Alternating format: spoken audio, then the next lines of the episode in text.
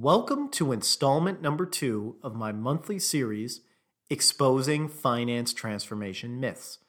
Today's topic focuses on finance key performance indicators, or KPIs, which have captured a lot of attention recently by organizations of all shapes and sizes. Like you, every finance middle manager or director wants to be able to present an aesthetically pleasing one page dashboard packed with attention grabbing visuals like color coded odometers to their executives and board of directors so that they can admire with signs of exasperation, saying ooh and ah. You may have wowed them at the annual board meeting with your PowerPoint skills, but how were the metrics themselves actually received? Did anybody question why you selected the measures you did? Or how they relate back to the company's finance and accounting processes? My guess is probably none of the above. And that's the core motivation for this podcast. Let's start with a history lesson, shall we? KPIs date back to the 3rd century with the Chinese Wei dynasty when they rated family member performance by using the first known set of metrics. So, KPIs aren't really all that new. They're just one of the latest shiny trends in business strategy and data visualization. However, this trend is one worth exploring in greater detail. For starters, you can perform an online search for finance KPIs and you'll find many sources quoting a different number of relevant metrics between 10 and 35. And that's just the first page of Google's algorithm. This will give you an idea of where to start.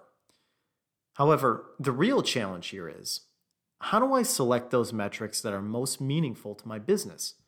And most importantly, how do I know they get at the core of my finance processes? In several of my published articles, I mention the importance of the cash conversion cycle, or CCC, to optimize your company's financial health. This is by no means the only meaningful KPI, but it is one of the finance purists' integral measures of success. The CFA Institute defines this metric as how many days does it take a company to pay for and generate cash from the sales of its inventory?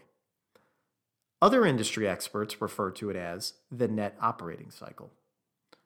However, you decide to name or define this metric, it is the cornerstone to gauge how your organization's core finance and accounting processes are performing. When we break down this formula into its three fragments, we understand it as days sales outstanding plus days inventory outstanding minus days payables outstanding. If you are looking for some examples of how each one is calculated, I suggest you check out my series of articles on LinkedIn called Finding the Hidden Foe. Each component of this formula is impacted by a core finance and accounting process. For example, your day sales outstanding translates directly to the pace of your cash collections department, which in turn represents your order to cash process. Similarly, your days payables outstanding relates to how favorable you negotiate your vendor terms which in turn represents the strength of your procure to pay process. And finally, your days inventory outstanding relates to how quickly your inventory leaves the warehouse, which in turn impacts your record to report cycle as a part of the month end close.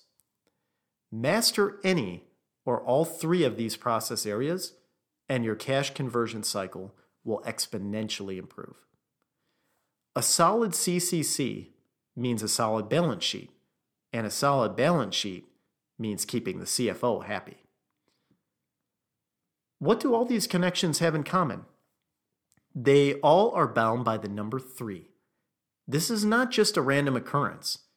It is because a successful finance transformation program addresses these three key areas of the CCC. As I shared with you in my inaugural podcast, my company, FT2OM, has invented, full disclosure, patent still pending, the finance transformation triangle. Unsurprisingly, this is also bound by three sides to achieve this end. At this point, you might be left wondering is cash conversion cycle the end all be all of KPIs? Of course not. But in my opinion, it is the cornerstone metric that sets the foundation for the selection of other meaningful KPIs that supplement a holistic understanding of how your business is performing. I don't blame you for asking this question. Assuming one metric can explain away all of the factors that affect your company's financial health is a bold and risky hypothesis at best. So, what else matters? Refer to my not yet patented finance transformation triangle for a subtle hint on what your next move should be. For example, if cost reduction is giving you the most heartburn, then you will want to focus your attention on spend related metrics.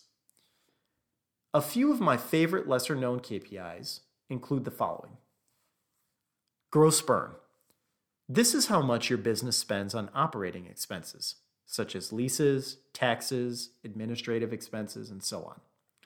This metric is especially prevalent in startups and small to medium sized businesses where margins on billable services and revenue are not particularly high. The next one is Maverick Spend. This is essentially the amount of money that is spent on vendors not using an authorized budget or pre established purchase order. This is common among organizations where the procurement policy and spend leadership is not very strong. The higher this number is, the less control your finance team has over how the spend is allocated. The next one is total opportunity cost of outsourcing, or TCO. This is the difference between what you would pay to staff your finance operations teams in house versus outsourcing to a shared services provider. The higher this number is, the greater the business case to your finance leadership to consider outsourcing a portion of the work. Note that nowhere in my selection of the above KPIs are what I call the old standbys. The old standbys represent terms like return on equity or the quick ratio, for example. It's not that these aren't important evaluation measures, but they mislead the lay consumer that the balance sheet is as if it is a purest financial document that cannot be influenced or impacted by the efficiency or lack thereof of finance operations. The fact is, many companies today are not even publicly traded. Therefore, the old standbys are not as relevant when shareholders, or investment analysts for that matter, are making a buy or sell decision. I prefer to show you the grassroots approach to remediate your organization's financial health from the ground up. By no means is this short overview intended to be an exhaustive list of metrics for your individual organization's needs, but it's meant to be more of an exploratory conversation into understanding more unconventional ways of creating your own financial health scorecard. FT2M does provide KPI evaluation advisory services to not only diagnose your current situation, but also to recommend a set of metrics that will bring both visibility and accountability back to the areas of your business that need it the most. Please reach out to me Anthony Perrozzi at ft2om.com, and that's O as in Oscar, or email me at Anthony Perrozzi, spelled A N T H O N Y P E R R O Z Z I, at ft, the number two, om.com, to schedule a free consultation to see how we can partner together to boost your metrics.